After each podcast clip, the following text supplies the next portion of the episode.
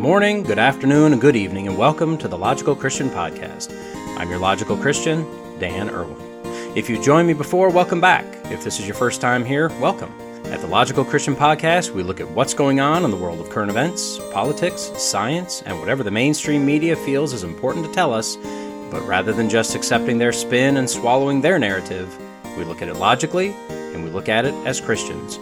Links can be found in the show notes if you want to follow along. So, with that, Let's go be logical Christians. Do you ever just stop, kind of shut everything off, remove the distractions, and reflect on the past for a minute? As I get older, I find it amazing how much things have changed in my lifetime. Some of those are for the good, and some are more recent history. no, even good changes have happened in the last few years. Can't really think of anything right off the bat, but I'm sure I'm right. Right? One change we've seen over the last few years is that things that always were definitely aren't what they are, unless in fact they are, in which case they might be what they were or are, or aren't. But bottom line is that they aren't what we think they are. That's what they were. Now they're what we're told they are. So, with that in mind, on today's episode, we're going to trample each other to get to the most world changing thing since the Segway. Then we'll be told that even if you aren't, Oh, you are. And then we'll see how doing the right things for the right reasons without the right motivation will end up being wrong. So, warm up your favorite credit card, stop living in denial, and figure out your reasons why, because there we went, and here we are, and here we go. You know how when you buy electronic things these days, a lot of times they're now coming with not only the normal plug to plug it into a normal wall, but all those other crazy adaptable configurations of prongs and posts and who knows what else that get plugged into something in foreign countries. And if you're from a country other than the United States, and there are a few listeners, my apologies for trivializing your clearly inferior plug options.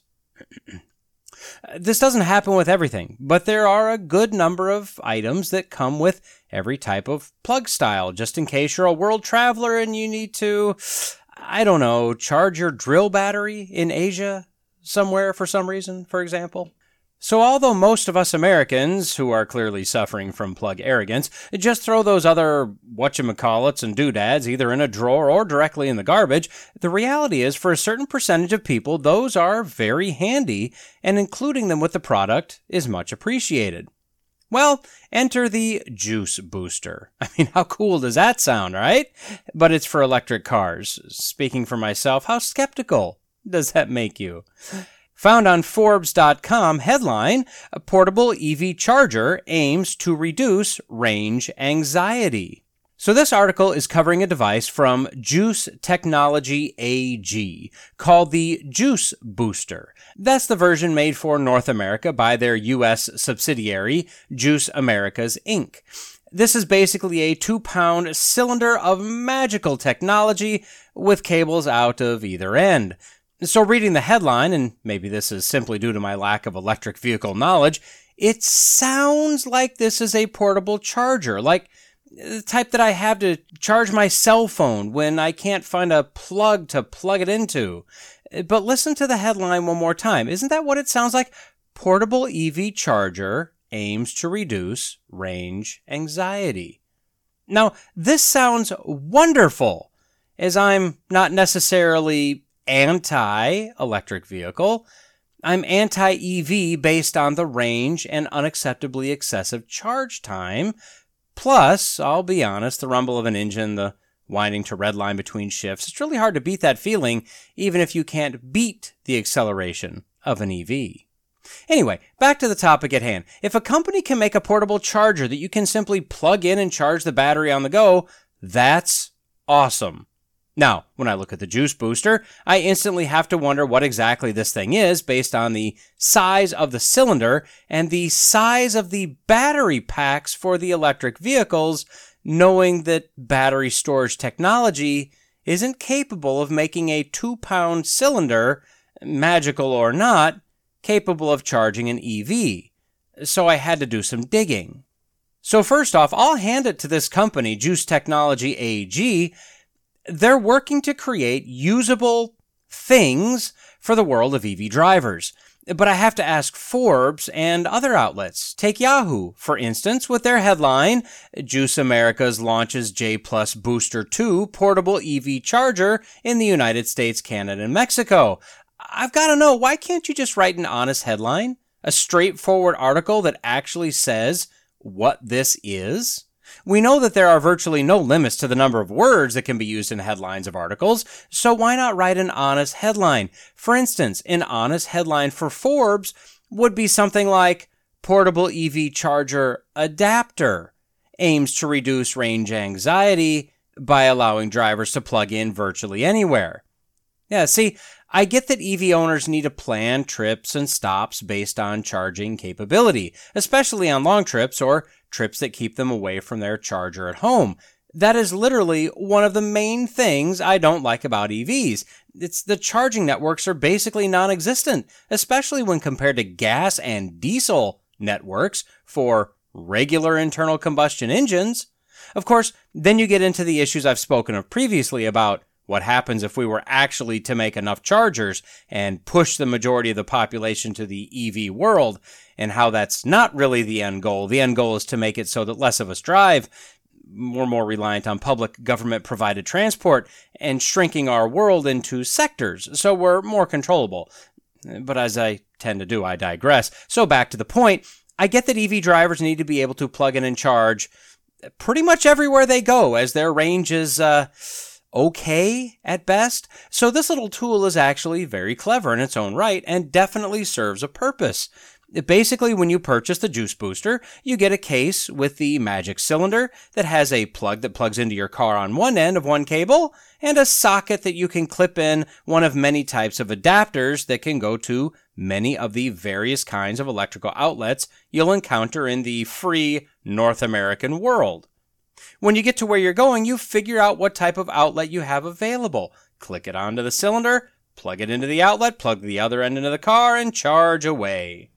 The magic of the cylinder is that it will sense the incoming electrical specs and adjust the output to get the maximum charging capability to the car for what it's working with. It has a number of features to show faults and charging status, etc., but the reality is this is simply just a smart, and a very smart, but a smart adapter. Now, the Forbes article says as their very first sentence, which is also their very first paragraph, quote, it's not exactly the same as carrying a spare can of gasoline, but for a battery electric vehicle, it's about the closest thing to it and could allay range anxiety concerns for those worried about running out of juice on long trips.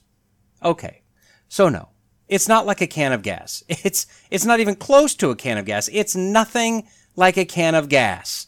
It's like a series of funnels that will take any gas nozzle and funnel the gas into your car at the most efficient rate possible. Except for the fact that you know that if you're somewhere that has electricity, you could potentially plug in, this does nothing to allay range anxiety. Not in my opinion. I still need a place to plug this adapter into as much as everyone seems to think that electricity is just, I don't know, free, and we can just all use communal electricity anywhere and everywhere, that's simply not reality. You roll up and try to plug in at my house, we're going to have a conversation. But the CEO of Juice doesn't necessarily agree or live in what I would like to call reality, as he says, quote, after all, electricity is available everywhere. You just have to make it accessible. Okay, so, yeah, I mean, the electrical grid goes pretty much everywhere across the even somewhat industrialized world. And yes, an adapter can get electricity from point A to point B, uh, but you have to have a point A available to start with, and point A's aren't just everywhere, and thus the problem. The rest of the article pretty much goes on to tout the genius behind the adapter, but the reality is this does nothing to allay range anxiety. Or more accurately, and maybe this is the case where it may be a good idea to change the wording, I don't have range anxiety. I don't think most people have range anxiety. I have full confidence that I can go tens upon tens of thousands of miles in just about any EV out there. What I and most of us actually have is what I would call range over time anxiety. If I want to go, say, 835 miles to my parents' house, I can currently do that in about 13 hours, give or take a little based on traffic. If I'm now in an electric vehicle and I have to add in a few stops, those stops are really only to add about maybe two thirds of the total battery capacity. That's the standard 15% to 80% charge in the give or take 45 minute time frame that's always talked about. Looking at the availability of chargers, I'm adding a couple hours on to my trip. Now you may guffaw or possibly harumph at that, but that's a lot to me. That's about 15% addition of time to my trip time that I don't need to spend. It's only being spent because we, and huge air quotes around that, must save the planet from global heat death.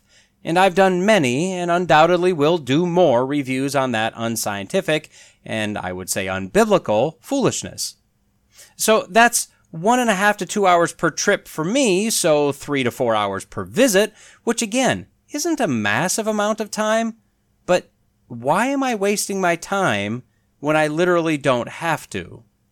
So using this adapter doesn't actually charge anything faster or better. It just adapts. So if you have a 50 kilowatt hour battery, which is half the size of a Tesla Model S long range, but this is the info they give in the article, you can charge from flat to full in about 26 hours if you're using a 120 volt, 15 amp circuit, which is your typical house receptacle. That equates to about 5 to 7 miles of range per hour of charging. Or you can go from flat to full in about 4 hours if you have a 240 volt 50 amp outlet, which is more along the line of an electric water heater or electric oven outlet, which is about 40 miles of range per hour of charging. And although I'm not positive, I would guess that you double that charging time if you have a double sized battery like in the Tesla. As for the charging rate for comparison, from what I can find, it appears that for the highest rated V3 supercharger, they're utilizing a 300 amp service at 277 volts, or much, much more than you'd ever have at your house as the largest Tesla home charger runs off of a 60 amp breaker. Okay. I know, enough with the numbers and math. I'm just trying to point out that this adapter doesn't really buy you anything in terms of range over time anxiety or even range anxiety. It just gives you the ability to plug into a variety of receptacles and charge your car, which is nice, I guess. Now, from here, I could go down a variety of paths with this one, but what caught me was the headline and then a fair amount of time spent to figure out what exactly I was looking at and then coming to the realization, or the confirmation of my suspicion, that this was not what the headline made it sound like. Truth be told, I wasn't even looking at this article to review on the podcast. It just caught my eye as I scrolled through, you know, my normal news feed. But when I finally figured out what this was, well, here we are. So why would Forbes, Yahoo, and others write an article about an adapter that's honestly a, a really good idea, appears to be well made and well thought out, and make it sound like it's a range extender or a portable battery or whatever?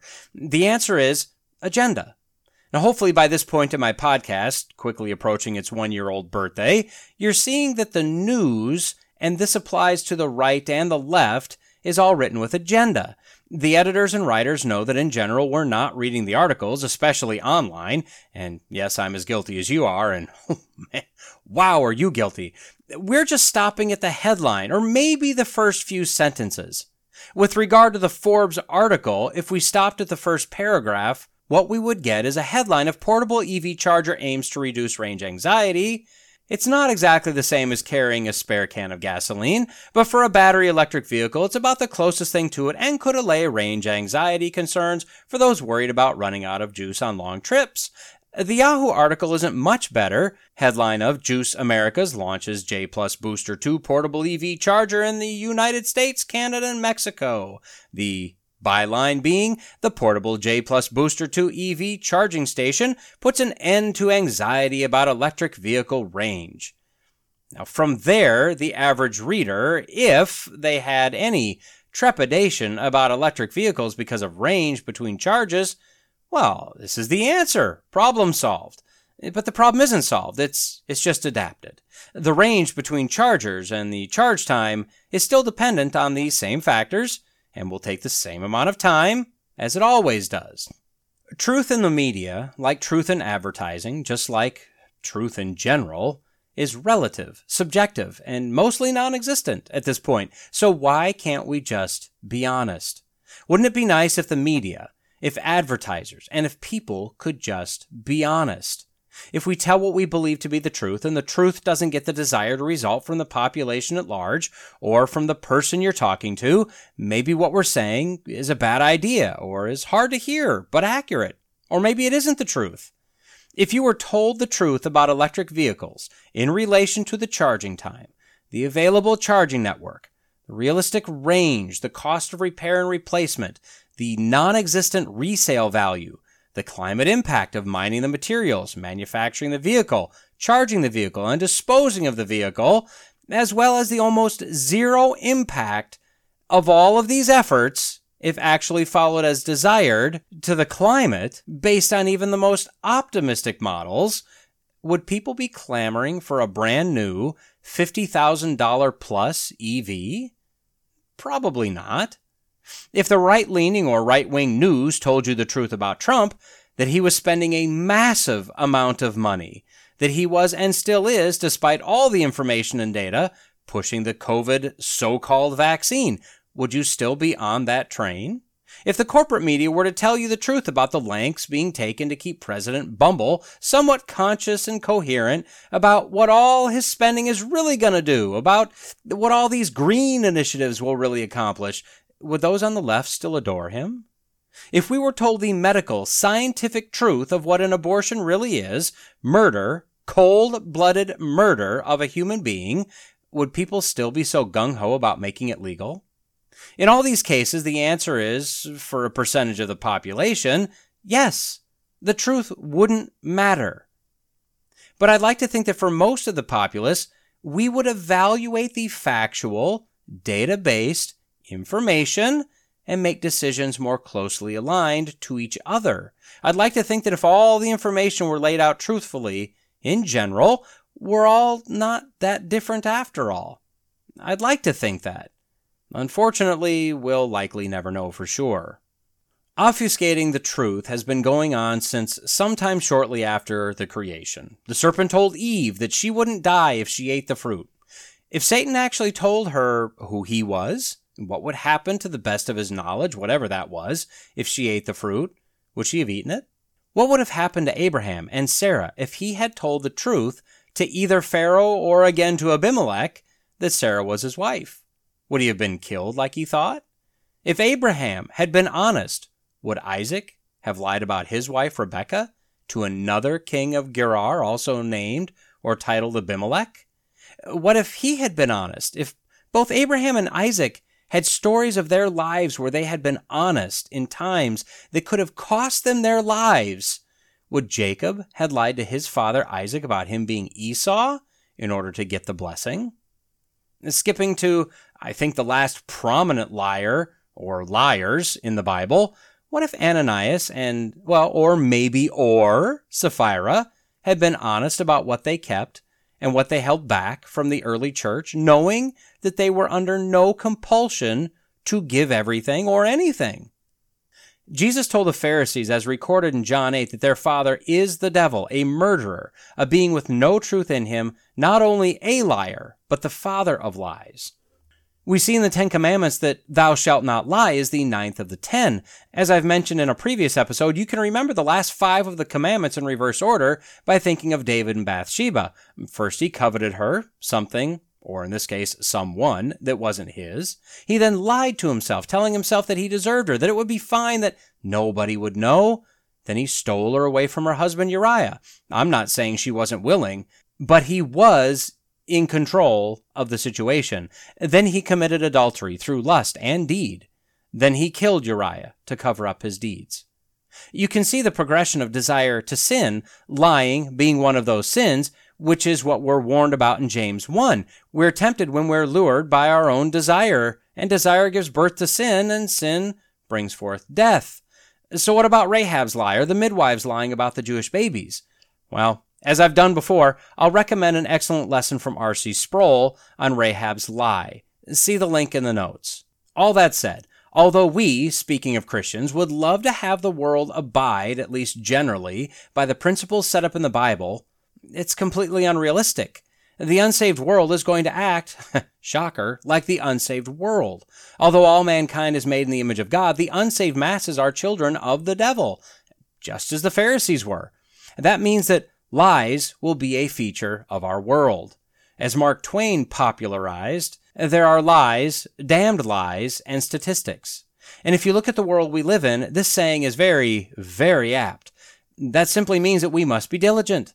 That's what I'm hoping I'm helping to cultivate in you. The desire to ask why, to question what is being claimed as fact, to verify, not just accept what's being claimed as truth. Unfortunately, the Bible doesn't give us a specific guide to discern the exact truth of every situation or claim, although studying the Bible and a life of prayer will help to develop better discernment. We can't look to the sky for a green or red heavenly light to tell us if what we're being told is truth or lie. So we must be diligent and we must be cautious. And I would say we must be skeptical. The days of turning on the news where we're given the unbiased facts is gone, if it was ever there to begin with. We must ask ourselves if what we're hearing makes sense, and then we must not be afraid to ask questions.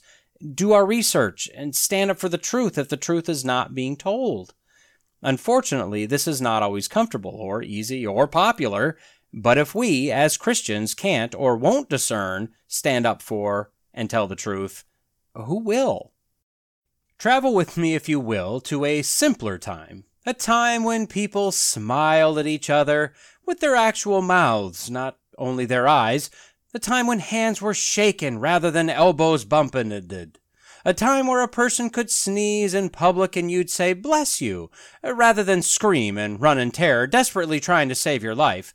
And a time when if you didn't feel sick, you weren't sick. And if you had a little cold, it was fine, no big deal, it was just the sniffles. For some of you, depending on when you listen to this podcast, way into the future, looking back to the early days of the now ultra famous Rush Limbaugh level of popularity, Logical Christian Podcast, you may not understand anything I just said about mouth smiling, shake handing, and sneeze blessing. Let me reassure you, yes, there was a time when feeling well meant you just wildly assumed that you weren't sick. Those days don't come back again. Found on Fox13News.com, this is out of Tampa Bay. Headline Most people infected with COVID 19 Omicron variant didn't know it, study says. So, I just want to ask, right off the bat, like some kind of viral imbecile. Yeah, that, that means I'm I'm claiming to be an idiot regarding viruses, not an idiot that will infect others and cause them to be idiots as well, although there are likely some that would argue both are true. I digress. I want to ask if you're sick but don't feel sick, are you really sick? Apparently, yes, it seems. A study done by researchers at Cedar Sinai Hospital in California showed that between 25% and 80% of people infected with COVID 19 showed no symptoms. Now, first, let me point out that that's a 55 percent spread. Can we really call this a study? Really? This is like a roofer giving you an estimate to replace the roof on your house, and it'll cost you between $10 and a billion dollars. Regardless, these so called researchers, I'd argue that point just based on that wild spread, they say that this just adds to the already existing evidence the evidence that's not making an appearance in this article that, quote, undiagnosed infections can increase transmission of the virus. Well, I mean, okay, yeah, if you're sick, you can get others sick. If you don't know you're sick, you can get others sick. So basically, they found that a virus works the way that a, a virus works. Uh, okay, well, they probably deserve some grant money. Hey, let's make it rain, Mr. Government. This study analyzed blood samples from 2,479 individuals, a combination of healthcare workers and patients, in the fall of 2021, right before Omicron started. Out of the 2,479, they determined that 210 were likely infected with Omicron based on their antibody levels. Now, I am a scientist, but I am no doctor. Yet, am I wrong in saying that elevated antibodies only indicate that your body is fighting something? How would you determine that based on that level that someone was, and let me quote this once more, quote, likely infected with Omicron? It seems like this may be why the flu has disappeared and why people are getting very, very sick these days because they're automatically being diagnosed as COVID rather than the healthcare professionals doing their dang job and actually diagnosing the symptoms. uh, again, I digress. So, out of all the blood samples that they analyzed, 8.5% had elevated antibody levels. Okay. Then the quote researchers interviewed the 8.5%. They found that 44% of the 8.5%, or a grand total of 92 people, said that they knew they had COVID. 10% of that 8.5%, or 21 people, said they had symptoms of a common cold, and 46%, the remaining 97 people, didn't have symptoms and selfishly live their lives like normal animals. Now, from here, you would expect that the author would write something about how good it is that COVID has apparently tapered to the point that most people will never even know they're sick with COVID. At worst, it seems as if it'll just present itself as a minor cold, all the while creating herd immunity, so we really don't need to live in fear anymore. Or you'd think they'd at least toot their own horn about how the vaccine, that's neither safe nor effective, nor a vaccine at all, has saved lives and created herd immunity, despite the flat earth moon landing was faked, magical sky god worshipping anti vaxxers. You'd think that, and you'd be wrong. No, from here we quite logically move into the general population's quote, lack of infection awareness. Remember how we used to walk around so very aware that at any second we could be infected with a virus and or infect someone else with a virus? Well, that's right out the door now. Our awareness has apparently left the building. It's as gone as President Biden's mind. It's dried up like our strategic oil reserves. You getting the drift? To that end, Dr. Susan Cheng, the deep breath here, Erika J. Glazer, chair in women's cardiovascular health and population science at Cedars Sinai, said, quote, We hope people will read these findings and think, I was just at a gathering where someone tested positive. Or, I just started to feel a little under the weather. Maybe I should get a quick test. The better we understand our own risks, the better we will be at protecting the health of the public as well as ourselves. The article then closes with reminding us that our benevolent overlords, the CDC, have relaxed the guidelines for the unwashed masses. No longer do we have to quarantine ourselves if we come in close contact with an infected person, and we no longer need to have our giant hula hoop around our waist to ensure six foot spacing between ourselves and others. And may I just add, apparently the CDC is just fine with watching the world burn. Now, after tracking this virus for over two years, after reading and listening to massive quantities of information regarding the virus and the so-called vax, after applying logic, reason, common sense, and other words our elected and appointed officials have never heard of, I just have to ask the question, or let me have Stanley from the TV show The Office do it for me. Boy, have you lost your mind, cause I'll help you find it. We, as a society, have completely lost touch with reality to this day, we're still doing some of the dumbest things possible. At the height of this alleged pandemic, we had people in bubble suits walking through the stores. We had people in full body condoms daring to hug grandma if she wasn't locked in, you know, some nursing home prison that only allowed you to wave at each other through a window. We had people masking, double masking, triple masking, and the infection rate rising and falling despite the masking of a community. Side note, did you know before COVID, the CDC did 14 studies over 40 years, all pertaining to public masking versus the flu virus, and their conclusion every time was, it's really not gonna, gonna do anything. As an engineer that understands filtration, If you're wearing your mask, do you realize that the holes in that filter, which is all a mask really is, are massive compared to a virus? You do know that the medical masks are made to stop the doctors from breathing bacteria onto a patient, right? You know that a bacteria can be infected by a virus, right? I mean, that's how tiny a virus is. And all masking does is trap stuff you're supposed to exhale away from you so you can suck it deeper into your lungs, making yourself much sicker than you ever would have been in the first place, right?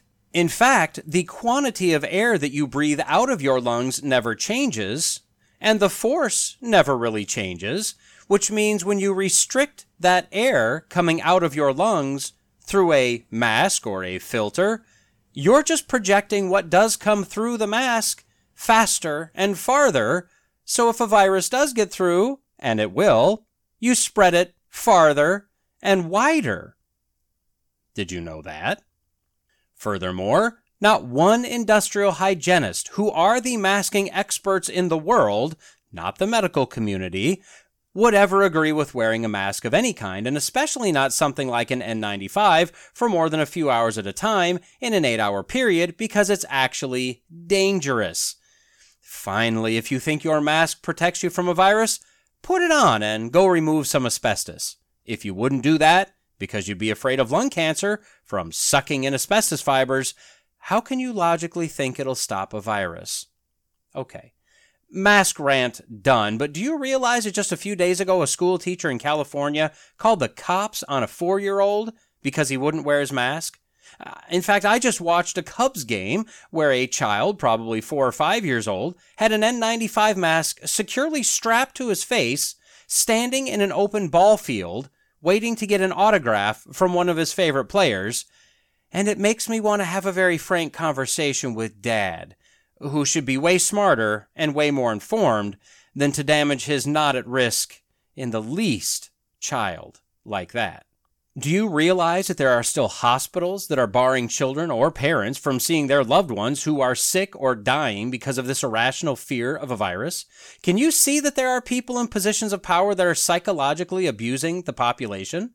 The virus and the pandemic were a real thing, regardless of where it came from. It was real. The panic that came with it was totally manufactured. And the leaders that are tending to your safety are the ones that are abusing you.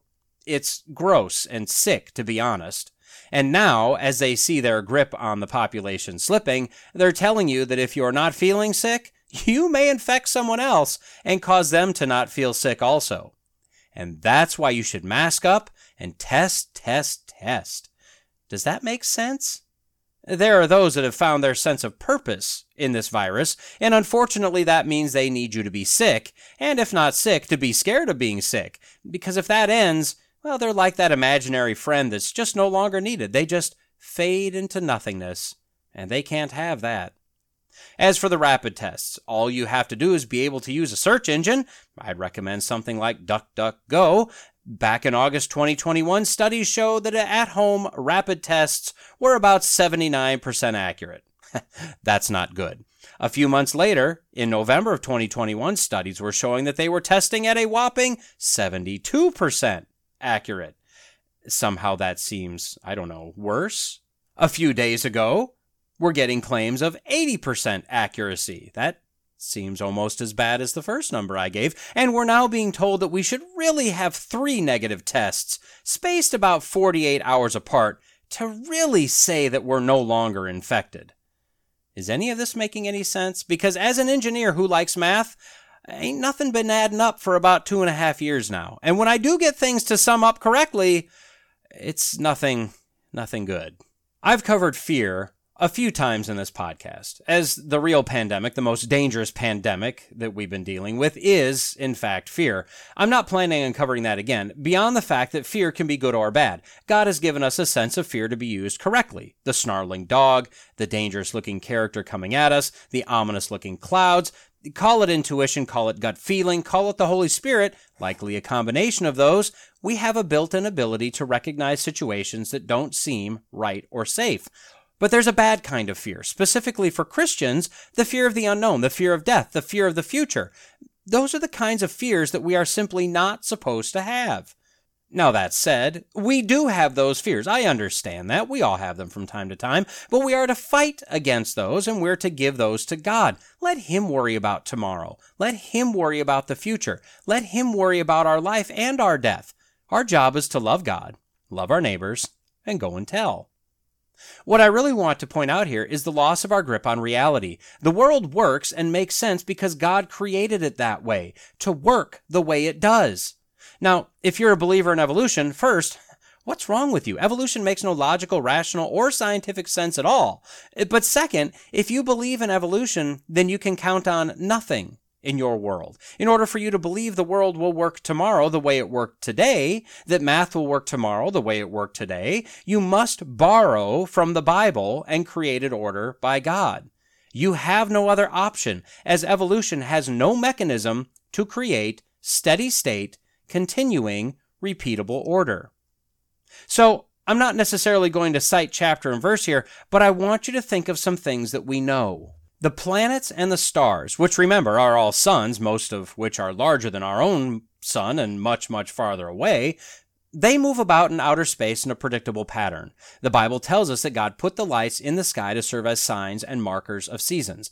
They couldn't do that if they were just randomly zipping around the rotation of the Earth, the orbit of the Moon, the gravity on both of them, the vacuum of space, and math are all so constant that we can launch men in rockets into space, even land them on the moon, and bring them back again and have them return to within feet of what was calculated. We can send radio, television, and cell phone signals around the planet or up to space and back because we understand how frequency works and they work the same all the time. You're listening to this on something that is either powered by an alternating current or run by a battery running on direct current, but you're all using one of the two forms of electricity we have because generating electricity works the same no matter what you do. And the way a component uses that electricity works the same all the time. Blood can be moved from one healthy person to another person that needs that blood, but only if the types are compatible. And that works the same every time. In fact, your blood doesn't just randomly change types.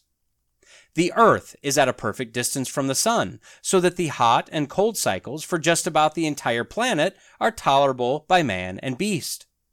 The moon is at the perfect distance to cause the oceans to flow from high to low tide without being too little or too much every single time. Speaking of the oceans, I know all the cool kids are big fans of the theory of global warming, but if the oceans didn't work like they do, have done, and will continue to do, acting as massive heat sinks, absorbing heat when the planet has excess, releasing heat when the oceans have more than the air, if it didn't work like this, our planet would swing through extremes of too cold for life to exist and too hot for life to exist. Need I go on? Uh-huh. What the heck? One more. If our immune system didn't work like it has for 6,000 years, we'd all be dead. Our immune system is designed to take in various invaders, identify them, code them, determine if they're friend or foe, then create an army to fight them if they're not supposed to be there.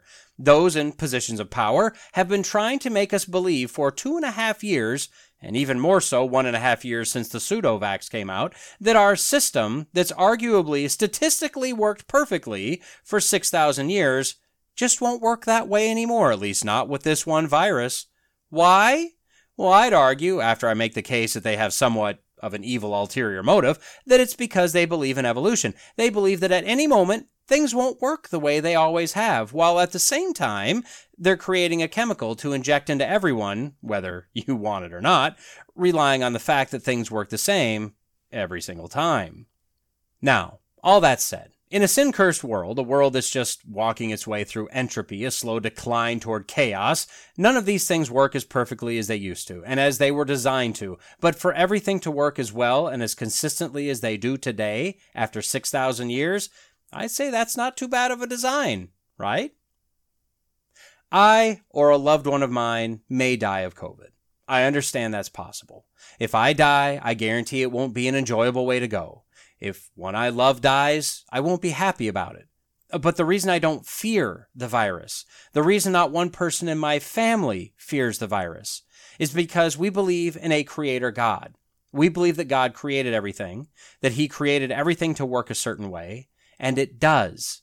That He is in complete control, that this entire creation is being sustained every millisecond by the sheer will of Jesus, and that our exact time of birth, as well as our exact time and cause of death, is already written. And there isn't anything we can do to change it, as God's plan is perfect. Any deviation from His plan, no matter how small, were that possible, would be worse.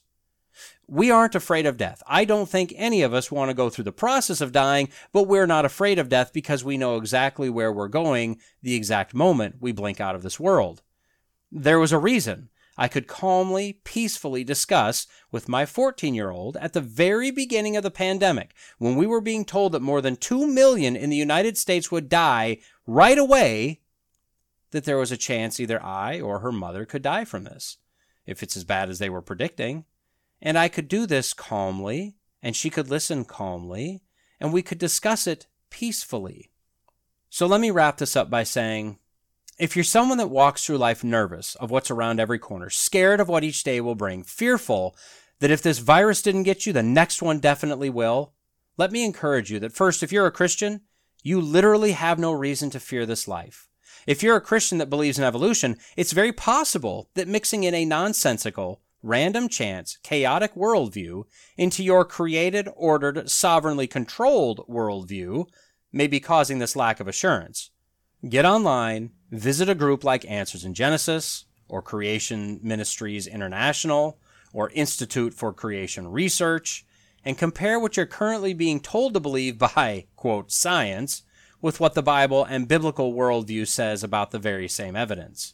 If you're not a Christian and you find yourself to be fearful, I would argue that it's at least in part, possibly in large part, due to the fact that you're living in a world you can clearly see is created and ordered, but you're denying what you see and know to be true, trusting instead on those that claim to have the answers.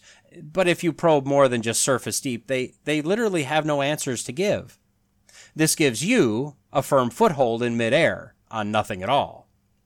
Let me encourage you to put your faith in Christ. Now, this may not happen all at once, but get a Bible, start reading, take the book of John, take the first handful of chapters in Genesis, start to understand what the Bible says about who we are, who you are, who Jesus is, what he's done, and the peace, joy, hope, and love available to you if you repent and place your faith in him. This doesn't guarantee a prosperous life or a healthy life or even a happy life, but those are independent of a life of peace, hope, joy, and love. And that previous statement is only able to be understood by those that are born again. To the unsaved, what I just said sounds contradictory and somewhat insane.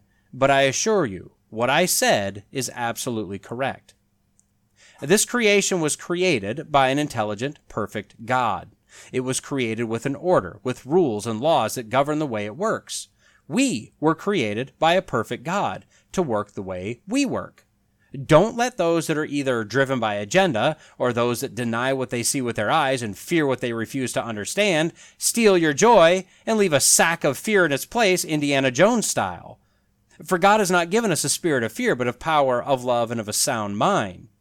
So give God thanks for being fearfully and wonderfully made, and let me add, predictably made. As the Congress worked to address the issues that the new nation could and would face, quite obviously the tenuous hold they had on this country relied on the ability to fend off the attempts by other nations to take the land by force. To that end, the Articles of Confederation in multiple places referenced the many aspects of war. Welcome back to the American Genesis. In this episode, we'll be looking at Article 7, 8, and the first paragraph of 9 of the Articles of Confederation. Now, the entire Articles of Confederation document is comprised of just over 3,500 words. Out of those, nearly half are found in Article 9. As such, Article 9 will be broken up over the next few episodes, and this is why we'll be covering the first paragraph only in this episode. So, as we've done before, let's start by reading some of the text. Now, Article 7 is a very short, straight to the point article, and it reads, quote, when land forces are raised by any state for the common defense, all officers of or under the rank of colonel shall be appointed by the legislature of each state respectively by whom such forces shall be raised, or in such manner as such state shall direct, and all vacancies shall be filled up by the state which first made appointment. So the military for the common defense, in other words, the United States military, was to be raised by the individual states. The general or generals would be appointed by Congress to oversee the various state armies, but any rank below that, colonel on down, would be appointed by the state. You can continue to see how the central federal government, the Congress, was desperately trying to bring the states together as one united country, but leave as much autonomy as possible to the states. Looking back, we can see how this style of military would be nearly impossible to unify, but the fact remained a fighting force from each state that could be called into action to defend this country was absolutely necessary. It just couldn't be a king's army. They couldn't conscript people.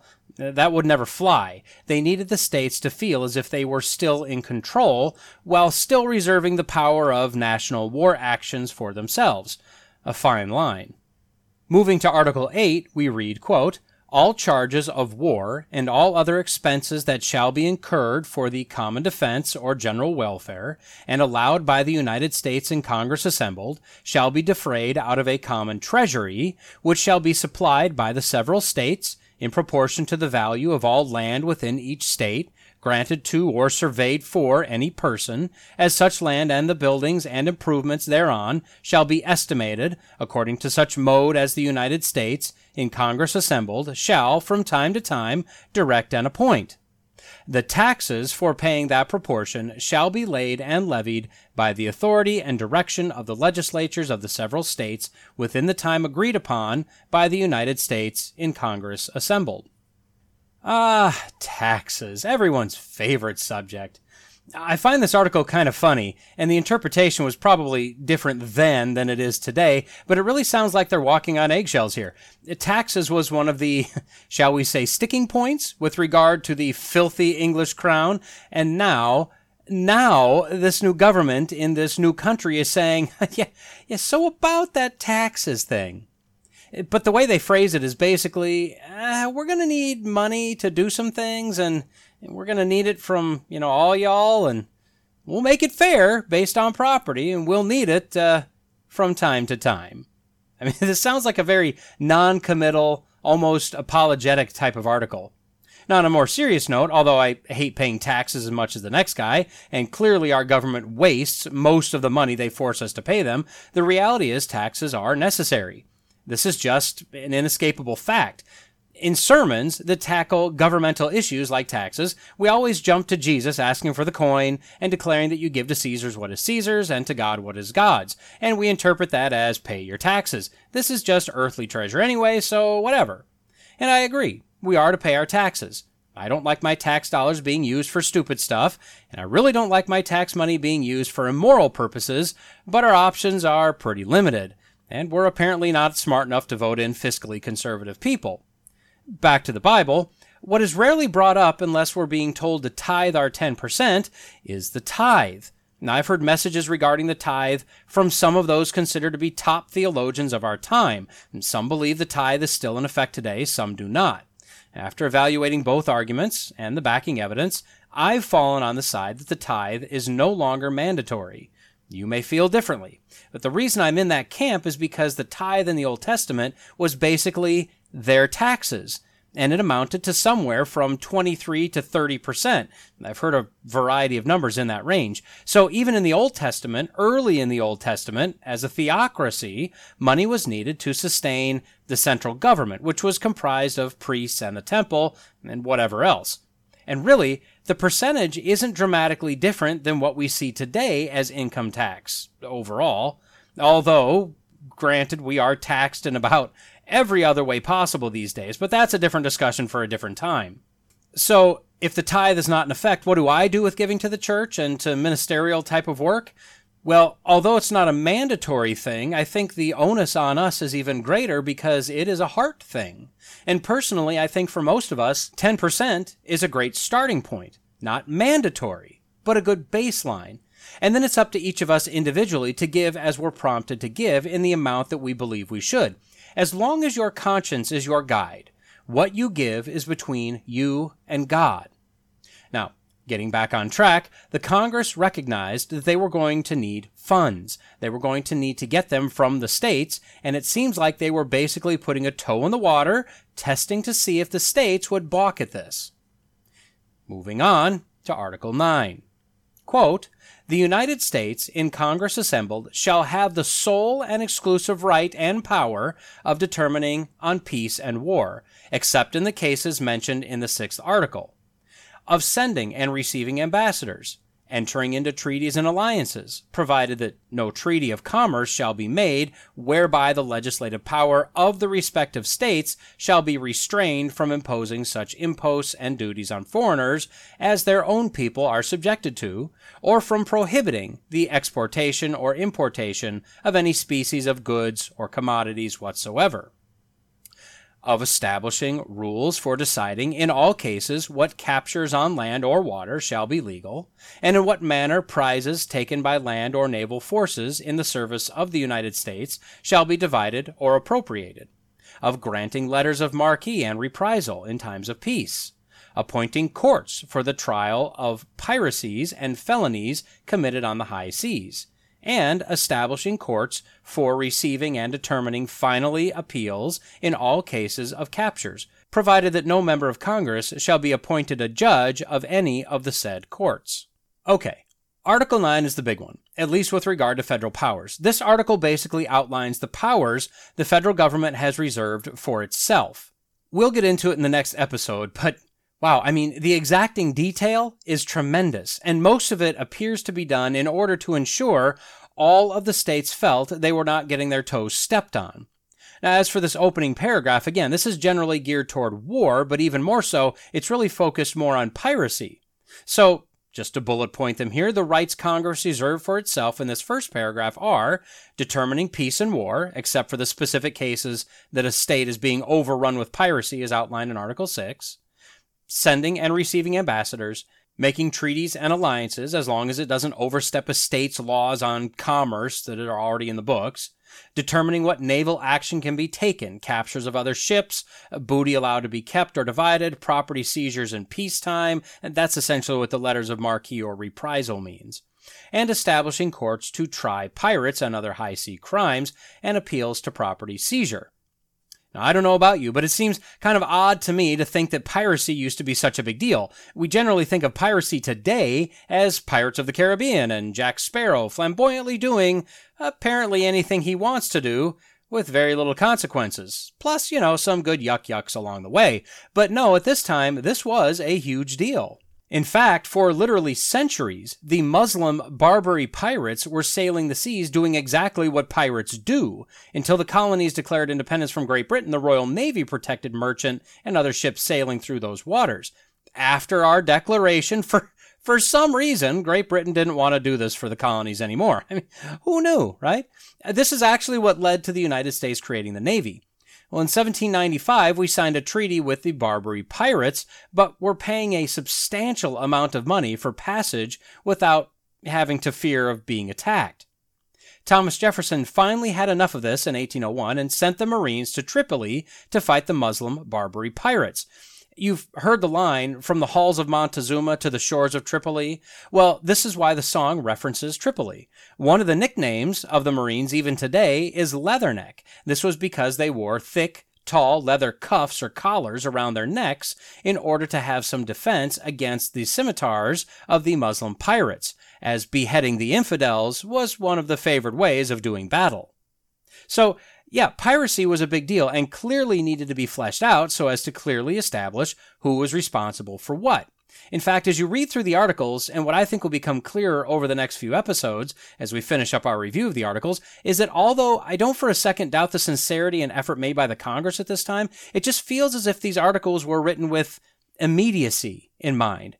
They just don't give the feel that they ever could have stood the test of time, which is what happens to nation after nation today. Constant major revisions or complete scrapping of and rewriting of constitutions because they just don't apply anymore. The Congress of the new United States had a daunting task, and they appear to have set up a functional document to address the here and now, but without a more for lack of a better term, eternal worldview, a country is headed for potential turmoil. Think of it this way the Israelites were given over 600 laws by God through Moses. They were cumbersome, they were exacting, they were strict, and they addressed the immediate issues affecting the Israelites, their interaction with each other, with other nations, and most importantly, with God. Now, I don't think any of us could argue that today, if we read only those many, many laws, we'd have a somewhat difficult time understanding the point to them all, except for the fact that God said to follow them. And as we know today, living in the New Testament era, those laws were not meant to be permanent, eternal laws. They were designed for a period of time.